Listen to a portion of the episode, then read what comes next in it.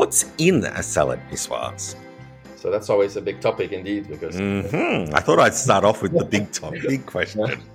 Indeed. So yeah, the people, you know, in France, uh, food is of course uh, holy is very important. So as soon as you put the wrong ingredients, the locals get uh, easily mad. Bonjour, this is Fabulously Delicious, the podcast that's all about delicious French food and the people that love it, cook it, produce it, talk, write, and photograph it. If you're lucky enough to go to the south of France, then you're doing yourself a disservice if you don't go to the lovely city of Nice. Especially because the food in this southern city of France is some of the best food I've ever had. Around the world, French food can be renowned as sometimes not done properly. One dish that's often done badly, in my opinion, would be the salad niçoise. A salad niçoise in Nice, though, is one of the best food experiences you can have in France. Joining me today to talk about salad niçoise is none other than a fabulous French foodie who tours none other than the city of Nice itself. Pascal Billaud, welcome to Fabulously Delicious. Hey, bonjour, Andrew. Thank you uh, for having me in uh, your podcast today. No, and thank you. And uh, thank you for this second introduction. And this time I have pressed the record button. Pascal, you were born in France and spent your early uh, years uh, in life in, uh, in around Nantes. Is that correct? Yeah, that's right. City of Nantes in the west of France. In the west of France, right? I always thought it was in the north of France. I don't know why I had it in my my head um, that it was the north of France. What's uh, Nantes like? What kind of a city is it? So actually, I was uh, raised in a smaller city called Machecoul, which is uh, a bit south of Nantes. So uh, more in the countryside, small, yeah, typical traditional French uh, town. How would you describe life as a young lad in France? Uh, it can't have been that many years ago. Well, the place I was, I grew up, Machecoul, was yeah, a nice, nice traditional town uh, in the countryside, and the very special thing about that town is that we had actually a, a ruin of a 13th century castle so it was quite a, a, cool place to hang around, and uh, you know, as a young guy, and like uh, pretending you were like a you know, like the old times, like on a horse. A Thirteenth century castle. Now, us Australians and the Americans listening, we don't get that often a chance to live in towns that have thirteenth century castles. So that mean it must have been fabulous for your imagination. When you were born in Paris, you get to grow up with all of the the sights, the sounds, the smells that come with uh, living in Paris, and how that is so completely different to the rest of the world you know, where we get to live. Uh, I can imagine the same thing for when you get to live in the ruins of a 13th century castle. It must do wonders for your imagination. Yeah, it's really uh, indeed. Well, when you're so young, you don't really realize it. But uh, uh, nowadays, I'm a, a, tour guide. That's my, my, my main job, tour guide. So I'm sure that, like, of course, uh, already have all the influence of all the like these castles, etc. All this history around uh, is probably one of the things that influenced me and uh, made me like all this and made me become an, uh, a tour guide. Tell us, uh, Pascal, how did your parents meet? Uh, so it was yeah quite special. They uh, so my uh, father is uh, French and my mother is Dutch, and actually they both went to Switzerland. My father to work in as a chef in, in a hotel restaurant, and my mother as a waitress for the winter season, and that's how they met at work in, in Switzerland. And when the season was over, they uh, yeah they they were a couple, and then they decided to move to uh, the region my where my father is from, close to Nantes, and uh, and there in uh, this little town of Machecoul, they took over an uh, an old hotel restaurant, and uh, that's where I spent my my first years. It was very yeah, it was a very nice experience. Wonderful. What type of restaurant was it that your dad founded there? So well, he took over this hotel restaurant, and what he did was serving uh, well traditional traditional French food from from uh, from that area. And uh, so this restaurant was actually divided into two. There was one part where it was like the yeah, the biggest room where we had mostly like truck drivers that would make a quick stop there for lunch, and then they, a, they just had a, the choice on the menu between you know two starters, two mains, uh, two desserts and then the other uh, room uh, of the restaurant was a bit more, let's say, elaborate with a proper menu, and then where people could take a bit more time to enjoy their their meal.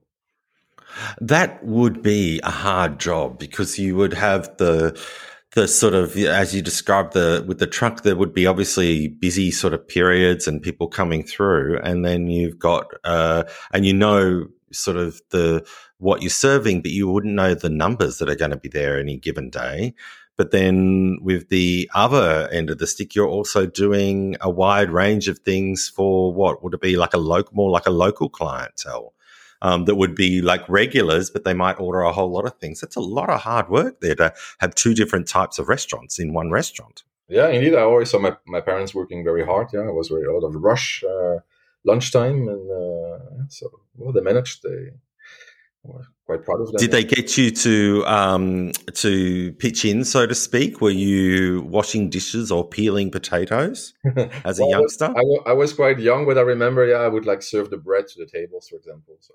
And at home, so was your dad the cook or your mum? Yeah, my father. Yeah, my father was in charge of the kitchen, and uh, my mother was uh, in charge of serving. And so, was the restaurant then your the restaurant kitchen was that your home kitchen? Yeah, yeah, yeah. We lived there. Yeah, indeed. We, wow.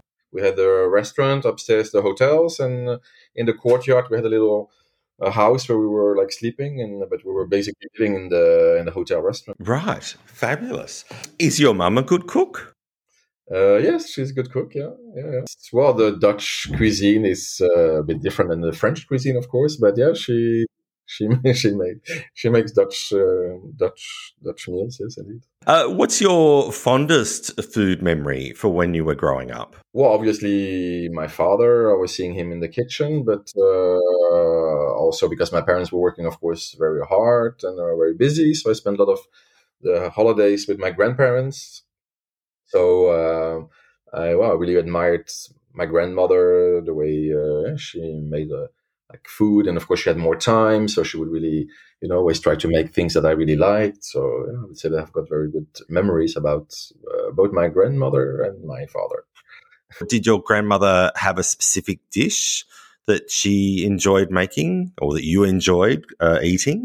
Yeah, yeah so well of course you know grandparents different generation and everything homemade. So i remember for christmas we always always had the yeah the big Christmas lunch, and then in France, you know, it's about eating, eating. So you spend the whole day having the great Christmas lunch, and then you rest a bit with little games, and then of course you don't go home before having a uh, little light Christmas dinner, something more simple, and that was always a homemade uh, rabbit pate that my grandparents would make, so that we really like buy know, the rabbit and all the herbs, and you know, uh, do everything, you know. Uh, so that was I remember was always uh, with the highlights of the of the Christmas day, the homemade rabbit pate from the grandparents.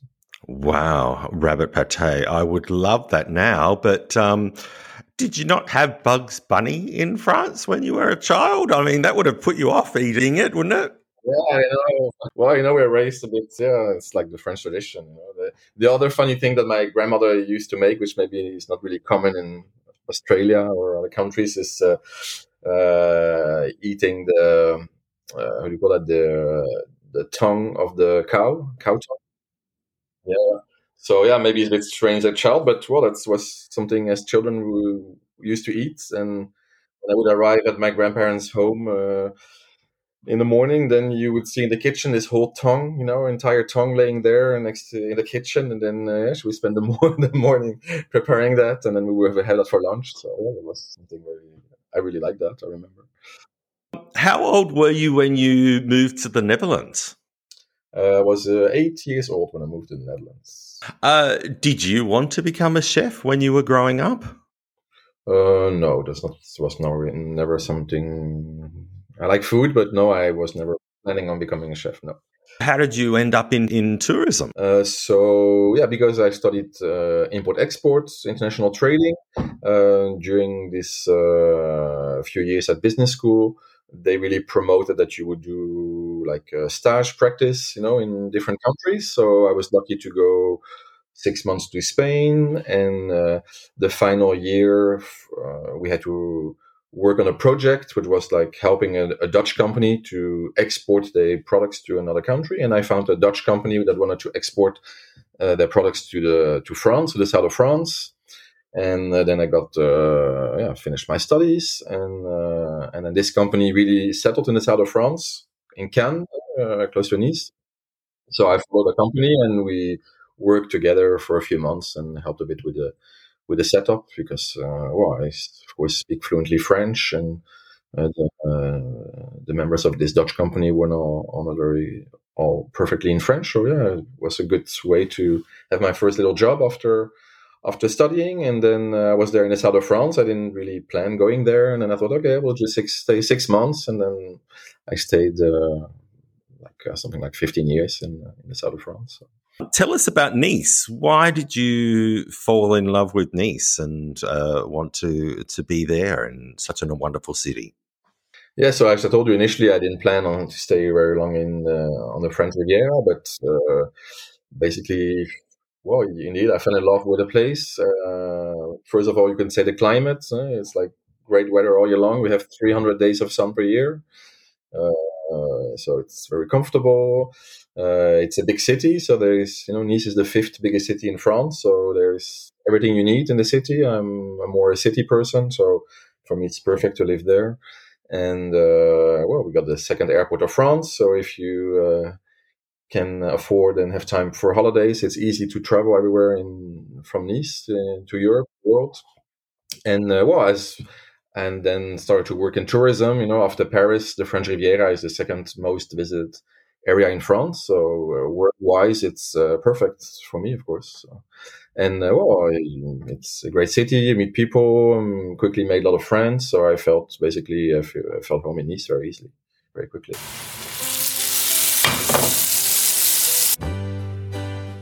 You're listening to Fabulously Delicious, the podcast. It's all about French food and the wonderful and fabulous people that make it. If you're a business that has a connection to French food or France and you'd like to support Fabulously Delicious and reach a whole new audience, then please get in touch. The more support we can get to bring fabulous French foodies to the world and highlight classic dishes, new and improved ones, or just little known regional specialties, the better. My name's Andrew Pryor, and my motto in life is whatever you do, you should do it fabulously. Thanks for listening, and let's munch back into this episode with Pascal and talk all things salad niçoise. So that leads us to the salad niçoise and also niçoise food in general. The salad niçoise is one of those French dishes that uh, if you haven't had one uh, in Nice, then you haven't had one really, in my opinion. They're so fabulous. What's in a salad niçoise? So that's always a big topic indeed, because mm-hmm. I thought I'd start off with the big topic. Indeed. So yeah, the people, you know, in France, uh, food is of course uh, holy is very important. So as soon as you put the wrong ingredients, the locals get uh, easily mad. So uh, and uh, real uh, niçoise salad has got uh, local ingredients, of course, and because of the history of of Nice uh, between uh, close to Italy and uh, in France and the Mediterranean Sea and the Alps just behind. They have imported a lot of different ingredients from all over the world. So the ingredients of the niçoise salad are the tomatoes, uh, which are traditionally coming from South uh, America and arrived uh, in Nice via the Spanish. then we have the little onions, cebette in, in French. You have the celery, the radish, uh, it should have basil, green peppers, and then uh, fèvette in French, which is kind of small green beans. And these small green beans, the best one you have in the summer, uh, they grow in the summer. So normally a real niçoise salad is perfectly in the summer. And uh, and then we have uh, anchovies, salt, and olive oil. And then uh, as the last ingredient is uh, hard boiled eggs. So all the ingredients are raw, except of course the the eggs are boiled. But the tuna would be cooked as well. So uh, normally it's anchovies. Uh, oh, anchovies and, not tuna. So because uh, ah. because you know all the all this what are called the traditional uh, meals of of Nice, uh, the Nice Nice meal from Nice. Uh, in gen- at the beginning, Nice was quite poor, so these were meals. If the local people they didn't have much money, so they used to put their anchovies till today, and then bit by bit uh, people have been putting their tuna, but the original tuna salad is with anchovies. Well, it's just uh, dawned on me. Um, a light bulb has gone over the top of my head. I mean, I can't imagine is tuna is not exactly a Mediterranean fish, is it? Is it? Yeah, it's tuna. Yeah, it's tuna in the Mediterranean. Oh, it is. Yeah. Oh, But, okay. uh, Well, that light globe was wrong. initially the tuna was much more uh, expensive than uh, anchovies, so that's why they yeah, you would put anchovies. Ah, okay. The amazing Delia Smith, who was one of my food heroes, called the salad niçoise one of the best combination of salad ingredients ever invented, apparently. And Gordon Ramsay says that it's the finest summer salad of all time. What is it, do you think, that makes this salad resonate with so many great chefs? Uh, I would say probably because it's very healthy and uh, you know it's part of the Mediterranean diet, which is uh, you know so much discussed and talked about, and you know uh, so I would say it's maybe yeah one of the symbols of this Mediterranean diet. And it's uh, yeah it's also called some people also call it like the the sunny salad, you know, because it's from the south of France, from the Mediterranean. It's beautiful. You can eat it as a starter or as a main. There's a group in Nice. Um, I think I'm pronouncing this correctly. Uh, if you know them, you'll know, and then you'll be able to correct me. Uh, the Cirque de la Capelina d'Or. Does that sound right? They're all about. They're a group that are all about not deviating from local French recipes in Nice. Oh, indeed. Have you heard of them? Yeah, yeah, yeah, this indeed. So it's uh, they have created a label. So now the the word we use is uh, the label of the cuisine Nissart. So Nissart means uh, Niçoise. So basically it's the label of the the yeah, cuisine from Nice, and uh, and they are really you know uh, protecting and yeah, preserving the uh, the traditional uh, food from Nice. So you know they're horrified if you would put like I don't know mayonnaise in your niçoise salad. That's of course not possible. So they have created this label, and then you have different restaurants in and around Nice that uh, on the show on their windows you can see this label. And then you're 100 percent sure that you will get the niçoise food, like for example the salad, uh, served the traditional way with the uh, the local ingredients. Um, so they would be horrified if I had put tuna in my niçoise salad. Then Mm, well, maybe tuna would be will be tolerated, but uh, yeah, tuna would be tolerated. Yeah. What about green beans and potatoes? No, no, no. So that was uh, that's not possible. So the the great even even the great chef uh, Auguste Escoffier he made the, the mistake of putting there uh, green beans and potatoes, and it was uh, hard, it was heavily criticized. And still today, it's like uh, that's that's the the red line you can't cross. The red line is Escoffier's uh, niçoise salad. Yeah. Okay, all right. Well, I mean that's a pretty big name for them to to put a red line in. Indeed, You know, yeah, yeah. And actually, he was he was born not far from Nice, but uh, just like a, a few towns on the other side of the river. And the river, like just after Nice, uh, people see it as a an, like an, a border. So every, everyone from the other side of the river are yeah not from Nice. And Escoffier, Auguste Escoffier, the great chef, he was from the other side of the river. So they say that's probably the reason why he you know didn't make the niçoise salad the proper way. do you make a niçoise salad at home, or when you're in Nice, or do you go out to have one? Uh, no, I would go out to have one too. That would be taste much better if I have it out then at home. Can you tell us the best place in Nice to go for a niçoise salad if we promise that we'll all come on one of your tours when we come to Nice? well, there are different uh, there are different uh, places where they make the perfect niçoise salad. But uh, well, maybe if you come to Nice for the first time, it's great to go to the main square, what we call the flower market, and there we have an, uh, a great restaurant called the Safari, and they uh, yeah make the I would say the best uh, they make the best niçoise salad uh, of that square. That's a great tip. Okay, I'm going to look that one up, and the next time I'm in Nice, I'm going to do one of your tours, and uh, I will um, go and have a niçoise salad there as well. Uh, there is a famous um, politician uh, from Nice, although I think a controversial one, uh, Jacques Medi-. Is it? I think it is Médecin. Um, apparently, he was a strict salad traditionalist. This is like people really get into their food there in Nice. Like they really, this is how it's supposed to be. And he had tips even for rubbing the salad bowl with garlic before adding any of the ingredients. Why are people so passionate about their salad niçoise and their Nice food? Oh, you know, it's the you know in France in general, we are very proud of our history, our culture, and then this little area around Nice, uh, which used to be until 1860 was not part of France. It was a, a small country with uh, on one side the border with which is today Italy, and the other side the border with with France. So I think that's the main reason why the people, you know, being close to two different countries, uh, created a very strong uh, sentiment of of yeah, proudness of their their language because that, for example, their own language and and and their food culture. And so today, it's uh, yeah, it's people are very proud and yeah defend that. And again, as soon as you do something wrong, like put a potato or put mayonnaise, it's like oh, it's like uh, it's just too far. what other foods is Nice famous for? So Nice, we have a uh, quite interesting sandwich that is called the pain bagnat, which you can translate with the wet uh, bread. And basically, it's a sandwich.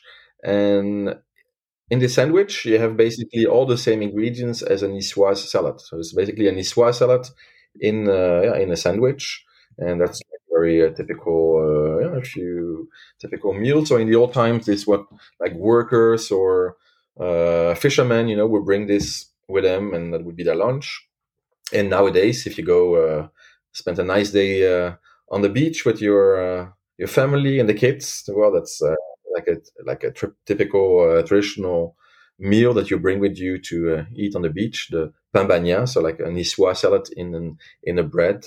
And so in there we add a few more ingredients, which is artichoke, garlic, and in this case you can put tuna. That's okay to put the tuna in the in the pain bagnat. Right. Uh, it's a wet sandwich. I so it's going to be one of those sandwiches you'd eat with a, a knife and fork as opposed to picking it up. Then.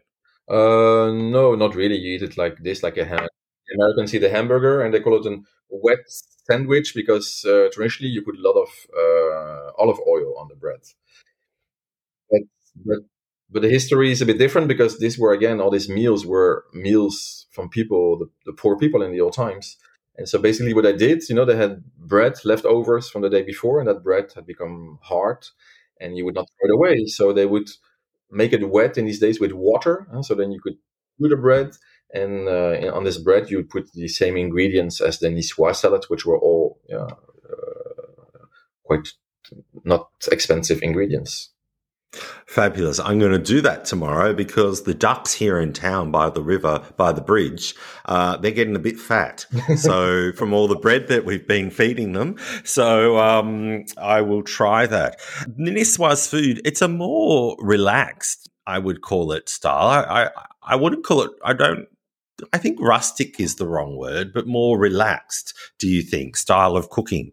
Yeah. So again, all these meals were made to be made like easy and and without too much money and that you could maybe make the day before and bring with you to work because you had long days on the field or on the sea, on, on the sea fishing. And so indeed it's it's it's easy and you eat it with your hands and uh, and it's uh, well, in general healthy. So it's it's it's great food. Another another typical meal in Nice that you would find if you go there and that they sell on the markets is called the pissaladière basically the pissaladière is uh, we like to say is the uh, ancestor of the pizza. Eh? The pizza dates from the they believe from the 16th 17th century in Naples. That's where it started. But this pissaladière was created roughly 200 years before that, in the early 15th uh, century. Uh, originally, so it's basically it's um, the lower part is um, it's like an, a pizza but on the top, what you put is uh, onions. So um, yeah, just onions that you would uh, cook for about two hours, and uh, so just a pizza base with onions and little anchovies and then uh, a local black olive. Uh, so you can eat it cold or warm, and uh, yeah, so it's in a way in the ancestor of the pizza. So it's originally from Genoa, from Italy, and it arrived easily and yeah, very quickly in Nice, basically. The food market in Nice, down by the water, it's amazing. It'd be after when you go from there's the beach and then there's the arches, and then you've got that food market. What's it called again? So the official name is the the Cours Saleya. That's the name of the of the square. Cours Saleya comes from sel, from salt, because uh, a long time ago that's where we had like an, a kind of warehouse where they were used to st- store the salt, and salt was also nicknamed the white gold because it was used to preserve other goods eh, before we had electricity and fridges. So that's where the name is from the square. And uh, we also nicknamed that market where they indeed sell fruit and vegetables, but especially also flowers. So the the square is also more known as the flower market. It is one of the best markets, I think, not just in France but in the world. It really is a gem. I absolutely love it. They do an amazing. It's sort of like a. I think it's chickpea uh, it's sort of like a pancake slash bread, the socca. Yeah, is that right? That's right. Yes, it's delicious. How many of those can you have in a day? well, it's quite uh, filling, and that's, so you, you, don't have much. So that's that's something we will eat. Like you know, the aperitif is very uh, popular in France, and uh, so if you have a little aperitif, a little uh, drink, so that would be in in Nice normally uh, wine. We are one of the uh, we have one of the oldest vineyards in in France. I believe that we produce wine there for 2,600 years. And so with your nice little glass of fresh rosé, uh, you would have a, a little uh, slice of, of this socca. And this socca is indeed uh, made uh, from um, with chickpeas and olive oil, uh, chickpea flour. And it's um, cooked in the shape of a big pancake in the oven for a few minutes and then you just cut off a slice, put a bit of uh, pepper, and uh, that's enjoy your nice rosé as an aperitif. Amazing. Just down the street from the market, there was, I remember, because this was 2019, because of COVID, we haven't been able to go down um, recently. So this was 2019. There was an olive shop on one side that had amazing olive oils. And then directly opposite was this fantastic uh, sweet store that had been there for a very, very long time, oh, like chocolates and things. Do you know then? What's the name of that store? Do you remember? Yeah, it's you pronounce it Auer. Auer. Yeah, and it's indeed the oldest uh, shop still open in in Nice. So it's from, if I remember well, something like early 1800s. And uh, Auer was is a family originally from Switzerland, and they came to Nice and they uh, opened this little shop. Uh, and they are specialized in yeah, making little chocolates and uh, and uh, other sweets. And uh, it's still from the family. It's still the family Auer, which is running the shop. So it went over from father to son, father to son, father to son, and now um, apparently the daughter of the actual owner is is uh, planning on to take over the business. So it will go from the father to the daughter. So it's great because it stays in the same uh, in the same family. And um, this shop is very beautiful, beautiful, very nice products. And they had a very uh, famous um, client there many years ago because the French Riviera became very famous thanks to different uh, royalties, uh, kings and queens all over Europe used to come and spend the winter time in in Nice and the most famous tourist uh, in the old time was Queen Victoria. And Queen Victoria spent several winters in in Nice, and this uh, this little shop already existed, Auer. And they said that they a part of the shop used to be a place where you could have a a coffee or tea. Uh, you know, the British like to have their tea, so people say that Queen Victoria has been there to have a little afternoon tea in the shop. When is the best time for someone to come to Nice as a foodie? I would say Nice is great all year long because of the climate. I told you 300 days of sun per year. So, I mean, if you are, uh, if you like the beach, then it's great in the summer. If you like to, don't like the beach, then, you know, there's in the winter and nice to walk around and visit places. And the market is all year long. So this beautiful market we just discussed is, is all year long, six days a week, eh, Tuesday till, till Sunday. And, uh, yeah, so all year long. And you, of course, if you come to to Nice, you're gonna visit the the rest of the French Riviera. And if you're a foodie, then of course you go to a town not far from there, there called Menton. And in Menton, we have a very famous restaurant, the Mirazur, which was ranked, yeah, in 2019, eh, maybe probably, of course, you know, was ranked best restaurant in the world. Absolutely. So when I had my tour, we had three Australians and two Americans come on my tour, a small group tour of uh, the Côte d'Azur in two, September 2019. We had seven nights uh, on the Côte d'Azur and uh, we went to Menton for the day, and uh, in the morning we went to where they make the lemon marmalade uh, there in Menton, and then we went to the markets. And I told everybody that they had to be smart, wear smart casual for lunch, but I didn't tell them where we were going to lunch. And uh, as we were walking back to the, the, the van that we had, I said, uh, Do you want to know where you're going for lunch now? And they all were going, Yes. Like, where are we going? And I said, Well, look up on the top of the hill. It's uh, just a restaurant just up there on the top of the hill uh, called Mirazur, and it's the world's number one restaurant. And we were very lucky and fortunate to have had dinner on the tour in the world's number one restaurant. And they were all foodies and they had no idea that we were going there. Wow, it was a great surprise. Yeah, it's great. And uh, it really was one of the best meals that I've ever had in my life. And um, Pascal, how do people book a private tour with you in Nice? Well, I can. Uh, I have a website, of course, and I'm on social media. And uh... if you can just let us know what the website is. So it's the name of a very famous Frenchman. Uh, the name of my website is called Napoleon Explorer. Perfect. NapoleonExplorer.com. Uh, Pascal, it has been fantastic talking to you about all things uh, food and the Niçoise salad.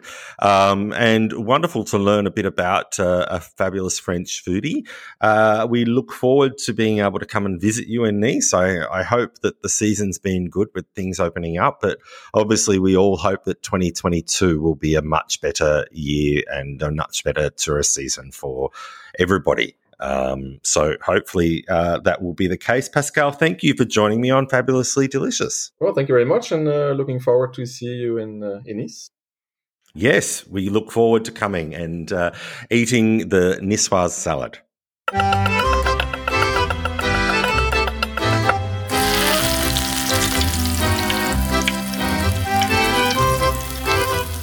Another wonderful culinary journey. I Think we should call it today. Learning all about Pascal and the delicious Niçoise salad. I don't think I'll be able to have another one again with tuna in it, let alone green beans and potatoes. Who knows what the French from Nice would say if I did. Pascal, it was fabulous learning about your journey into food, so thanks for sharing that with our fabulously delicious audience. Speaking of my fabulously delicious audience, thank you for joining me on Fabulously Delicious today. Don't forget, if you like this episode, then please subscribe wherever you listen to podcasts. Oh, and share the podcast around with your friends and family that are into food. I love to be shared around. Well, the podcast does, that is. If you'd like to support the making of Fabulously Delicious, then you can do so by buying me a croissant via the Buy Me a Coffee website.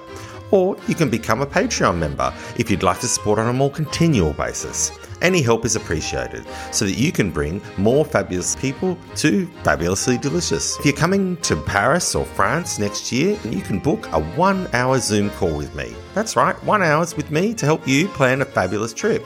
I'll give you great tips on where to eat, where to stay, and, you know, places to go, things to do all those sorts of things. So check that out on my website, andrewpryorfabulously.com.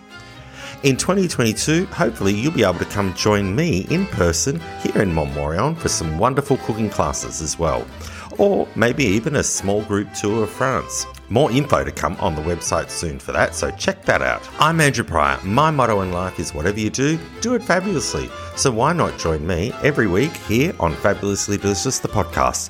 A and bon app.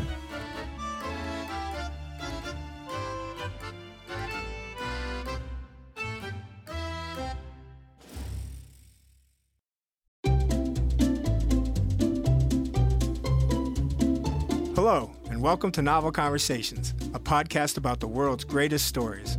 I'm your host, Frank Lavallo, and for each episode of Novel Conversations, I talk to two readers about one book.